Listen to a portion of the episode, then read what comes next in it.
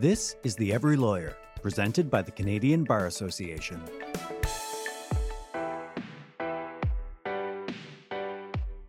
Welcome to The Every Lawyer, a Canadian Bar Association podcast. I'm your host, Marlise Silver Sweeney.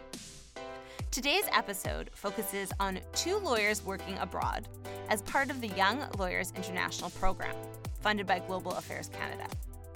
It's an internship initiative in 10 different countries. Today, we're headed to Vietnam and Guyana, at least vicariously. Our first stop is in Georgetown, where we're meeting up with Devon Black. Devon is working for the Society Against Sexual Orientation Discrimination. Guyana is the last country in South America where homosexual activity is still illegal. Hi, Devon. Thanks so much for joining us today. Thanks so much for having me. So, I wanted to start at the beginning with you and find out a bit more about your decision to apply uh, to this program, and then specifically about why you wanted to work for the Society Against Sexual Orientation Discrimination in Georgetown. Sure. Uh, so my background is actually in international development. Uh, that's what I did my undergraduate degree in. Um, and I decided to go to law school after I finished that program, in part because uh, I was having some questions about the ethics of international development work, whether it was possible to do international development work ethically, um, and whether I had the skills to do it ethically. So I went to law school, um, kind of maintained uh, one foot in the nonprofit world while I was there, doing some time with the UVic Law Clinic and doing a co-op term with a nonprofit. Mm. And then ultimately did my articles and practiced for a few years with a small law firm in Victoria doing general litigation work. Okay. Um, and after a few years, I just kind of decided that I wanted to go back to um, my original passion and and see if uh, there was a way for me to get back into more nonprofit oriented work. Um, and the Young Lawyers International program just kind of came onto my radar at the right time. Okay, great. So it was a chance for you to reconnect uh, to some of the things that actually drove you to go into law school in the first place. Yeah, exactly. Okay. And the Society Against Sexual Orientation Discrimination has a great mission that's really aligned with um, things that I'm interested in um, and with my own experience as a, as a queer person in law. Okay. And that was actually, it's a great natural transition. So thank you. Into my next question. And that's what type of work are you doing right now for the Society Against Sexual Orientation Discrimination?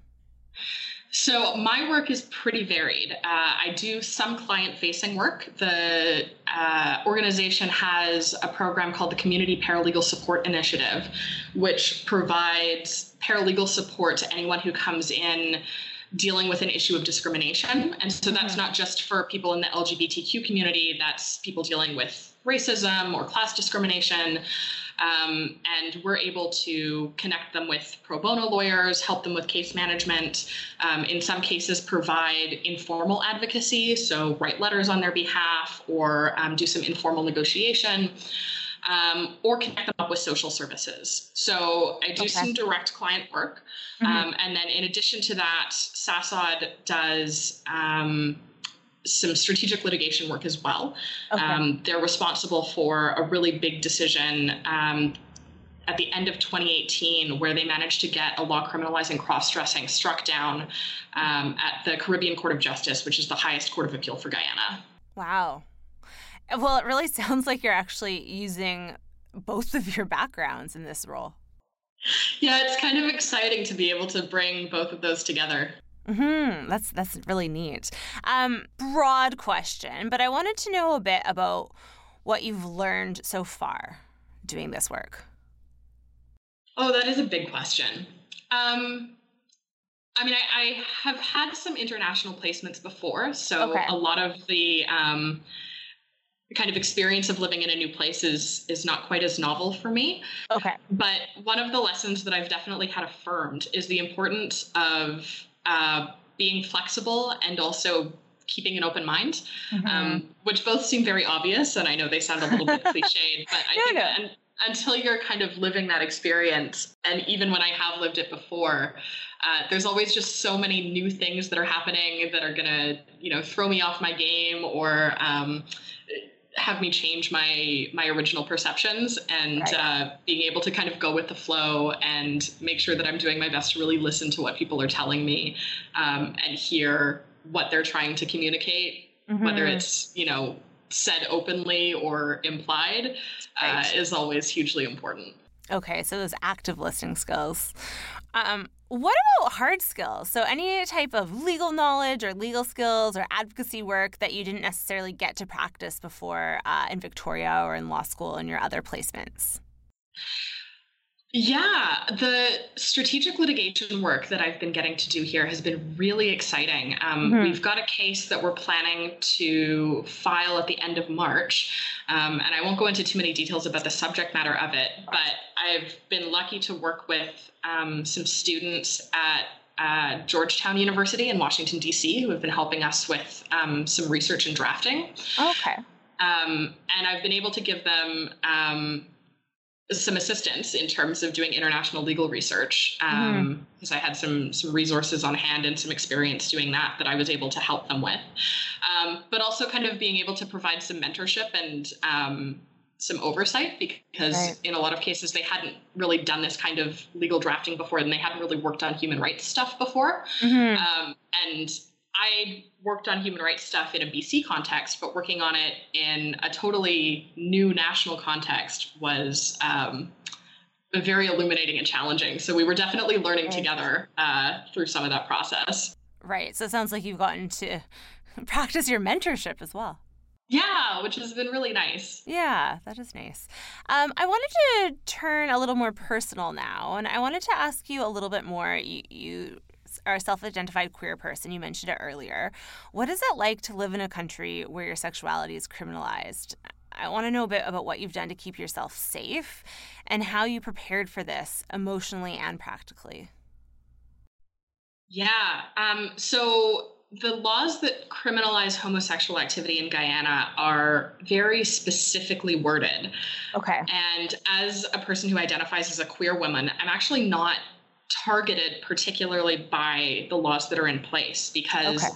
what they outlaw is buggery, um, so specifically anal sex, regardless oh. of the gender of the people involved, and then also uh, any same sex intimacy between men is what's criminalized. Mm-hmm. So um, I'm not in a position where I would be breaking any laws, um, and I wouldn't be anyway because my partner is is back in Canada. Okay. But uh, despite that, there's still a lot of um, stigma and discrimination against mm-hmm. um, LGBTQ people, regardless of gender. Mm-hmm. I've been lucky enough to be fairly insulated from that. Um, okay. In part because, um, as a, a, visible foreigner, um, I, I don't get the same types of comments, I think, as some other people do. People tend to focus more on the color of my skin than mm-hmm. um, the things that would normally be signifiers of queerness for me. Okay. Um, but I've also been lucky enough to find a really good group of um, friends here, um, oh, okay. some of whom are expats, some of whom are, are locals, um, who have been really welcoming. Um, and I've been lucky enough to never really feel unsafe while I've been out and about as a result mm-hmm. of my queerness. Okay. So just finding kind of a safety network of people and friends um, to support you. Yeah, and a lot of that happens through work, luckily right. enough. Um, SASOD runs social events once a month for the local LGBTQ community. Um, and my coworkers are obviously very accepting and supportive of hmm. me being able to be myself at work, which makes a huge difference. Right. Okay. So your community is really a benefit there. Definitely. Okay. Have you had any so we've talked about a lot of the skills you've gained and you know being able to mentor students and working within your two backgrounds. It sounds like a lot of positives. Have have there been any lows? Oh, definitely. I mean, anytime um, you kind of take a, a, big leap like this into a, an unknown, um, there's going to be some difficult points and in doing some of the direct client work uh, mm-hmm. that I've been able to do, um, just because of a lack of resources, um, and in some cases, a lack of of legislation that's really set up to support people. Mm-hmm. Um, I've run into more cases that I'm used to running into where I just don't have good solutions available for the people that oh. I'm looking to oh. help. Okay. Um, and so, you know, we we do as much as we can and provide all the supports that we're able to, but right. In some cases there just aren't referrals available for the types of problems that people are showing up with. Mm. Um, or the laws aren't in place to provide protection. Um, a perfect example of that is the um, Prevention of Discrimination Act in Guyana, um, which has been in place here since I think 1997, mm-hmm. is limited to dealing with discrimination just in the context of employment. Oh. And the protected grounds for discrimination don't include uh, anything in the way of um, gender identity or sexual orientation. Um, or gender expression for that matter. And so, if you've got people who are dealing with employment discrimination, um, there aren't a lot of great legal avenues for remedies right now right. in Guyana, which is really frustrating to deal with because people recognize that they're being treated unfairly as a result mm-hmm. of their mm-hmm. identities. Um, and the law just hasn't caught up yet to protecting them. Right. That does sound really frustrating to, to not be able to pe- offer people better remedy there. Yeah. Yeah, it's tough what I, I don't want to take up too much of your times. I know we're working on time differences here and I want to let you go uh, on for your day, but what advice would you have for somebody who was looking into um, applying and having this same experience? I, I think my advice would be to go for it. Um, okay. If um, if this is something that uh, you're interested in, if this is an opportunity that you want to get, uh, the YLIP program through the CBA is uh, a really incredible opportunity to develop some skills, get out of your comfort zone, um, and do the kind of legal work that you might not otherwise have the opportunity to do. Um, I know that finding public interest legal experience straight out of law school, or even in my case with a few years into practice, can be really challenging. Mm-hmm. Um, and one of the amazing things about YLIP is that it's an opportunity to to really build those skills in a really practical way um, and in environments that are challenging, but where you also have the support of the CBA and your peers going through the program to rely on. Um, so you're not just going out there on your own, you do have a network of support um, for when things get challenging, which is really great to be able to fall back on. For sure. And I did indicate that was my last question, and now I have another one for you, so I'm sorry. Um, but I want to know if this has changed the course of your career at all, this experience.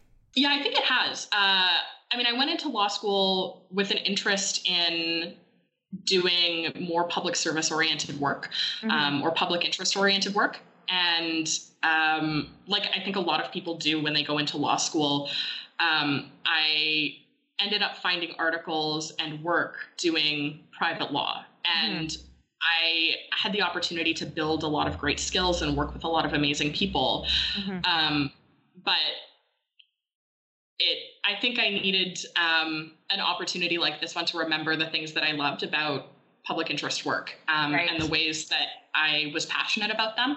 Mm-hmm. Um, and I'm hoping that that's going to be an area that I can refocus my career on because um, as much as I loved the work that I was doing before and really appreciated all of the opportunities that I had to learn in that previous position, um, public interest work is something that I'm really passionate about. Nice. So it was a way to kind of remember some of the interests that you had before law school and articling.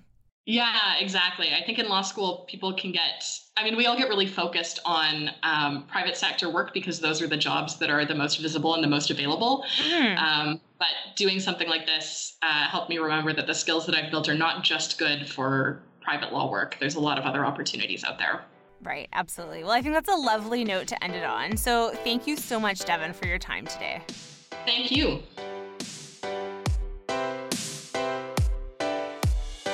Our next guest today is Navdeep Kaur, who is in Hanoi, Vietnam. She's working with UNICEF in the Social Policy and Governance section. Her work there focuses on advocacy, awareness, and policy development. Navdeep, we're keeping you up late, so thank you so much for being with us here today. Thank you so much for having me. I understand you're already internationally trained. You're licensed to practice in both Canada and India. Can you tell me a bit more about your decision to take on yet another international opportunity?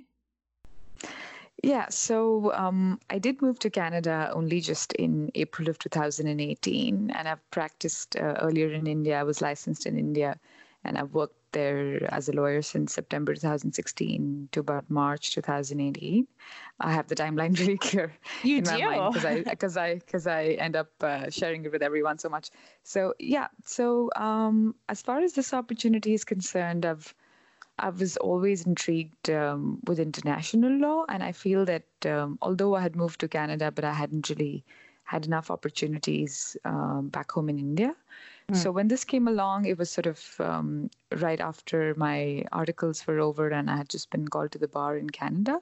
Mm-hmm. So I, I, it was sort of the opportune moment for me to explore uh, something other than just a hardcore legal field and this was uh, the, the opportunity that i'm doing was more into governance and policy in an area that i would perhaps like to explore okay so yes all the combinations and all the factors sort of led me to deciding that yes i, I should i should take this up okay and why vietnam so when i chose um, when we had the options to choose to select what placement we were going to go for. It was interesting to be. I had never been to the site except for a little bit of travel, but I had never really spent any amount of time um, in Southeast Asia, and this was all, uh, maybe another way of for me to just just sort of feel closer to home again, closer to India again, I okay. guess.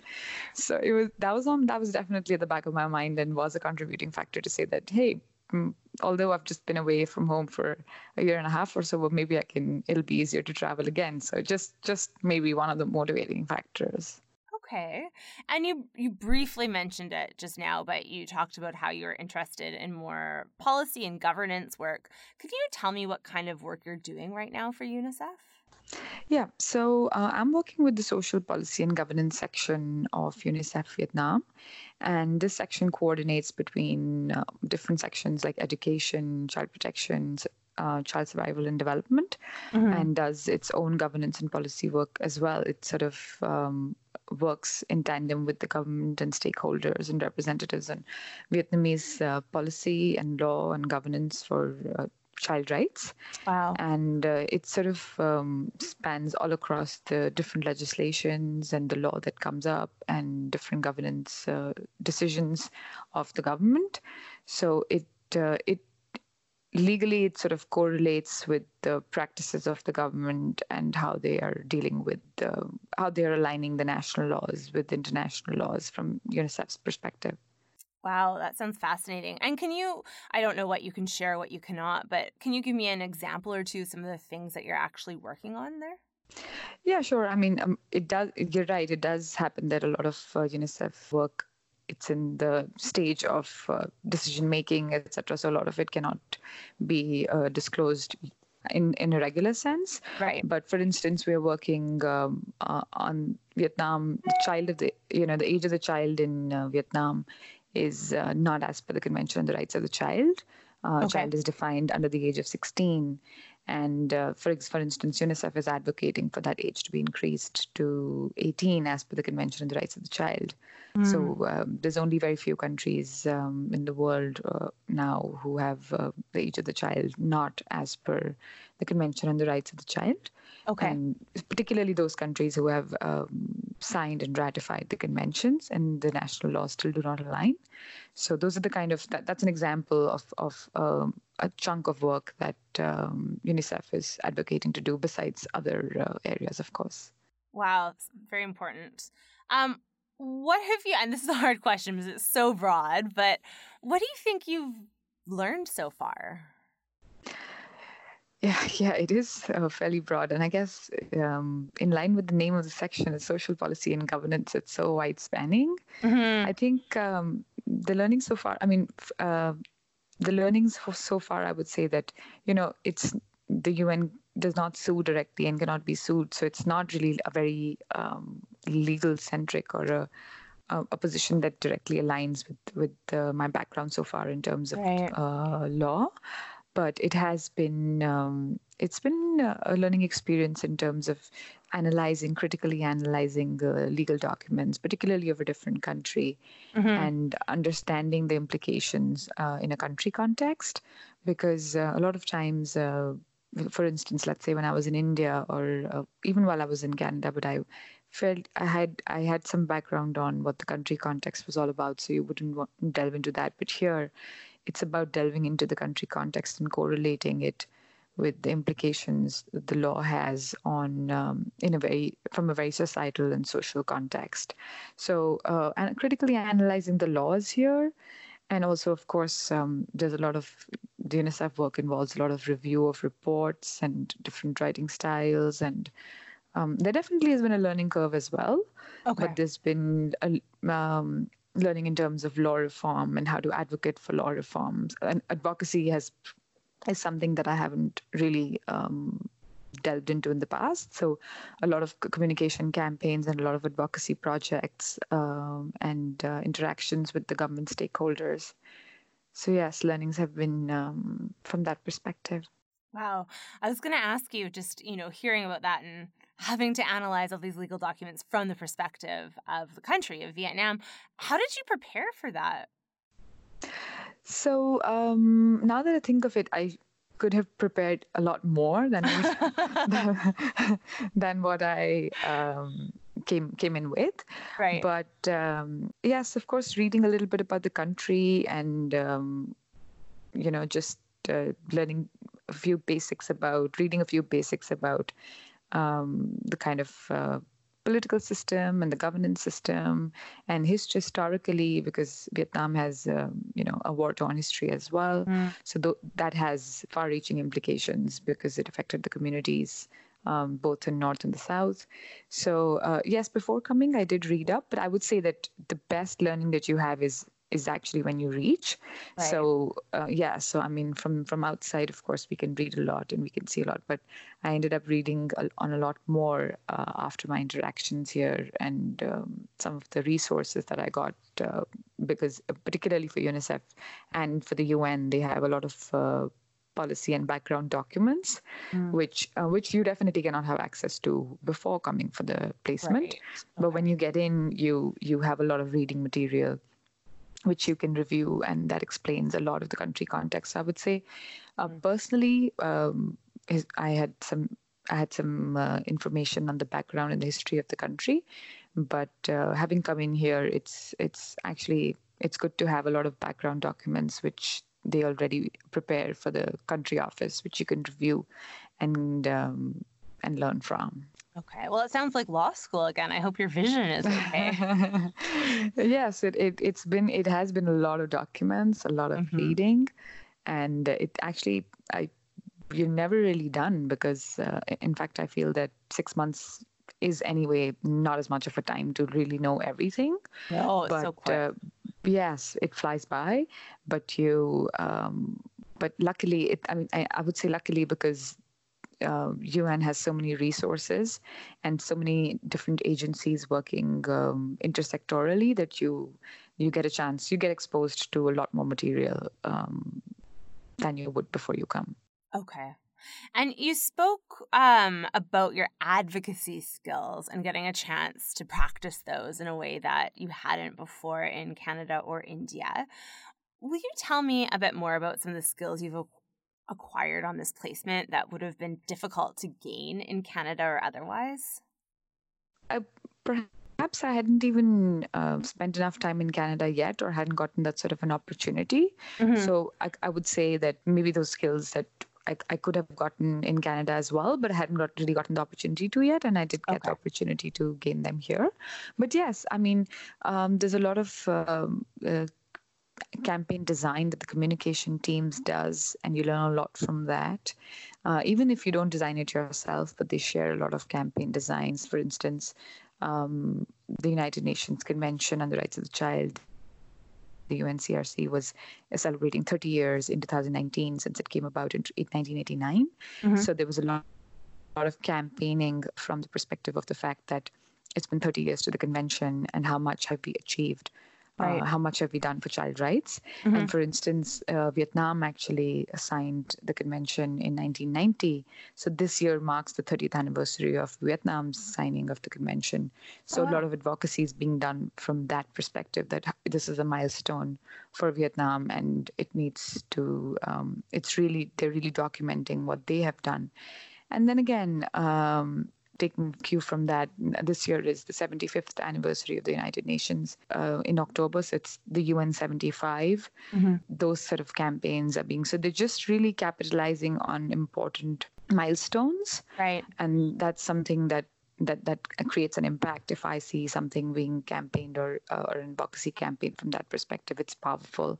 Another one, for, for instance, would be that uh, it's the year 2020 to 2030 is the decade of action for the Sustainable Development Goals. Mm. So a lot of um, uh, advocacy based on on these important milestones and um, how uh, ideas and how certain uh, uh, policies and can be pushed for uh, by capitalizing on on these ideals. Right. Well, it sounds like I hope uh, I answered the question. You, for sure, for sure. And it sounds like aside from advocacy, you've actually really had some practice um, with communications as well, so to be able to articulate what you're doing and why it's important and how it uh, furthers, you know, higher ideals and objectives. So that sounds very interesting as well. Yes. So I don't want to keep you up because it is well past your bedtime. It's well over midnight there um, in Hanoi. But my last question for you is what's one piece of advice you'd give to someone looking to gain international experience?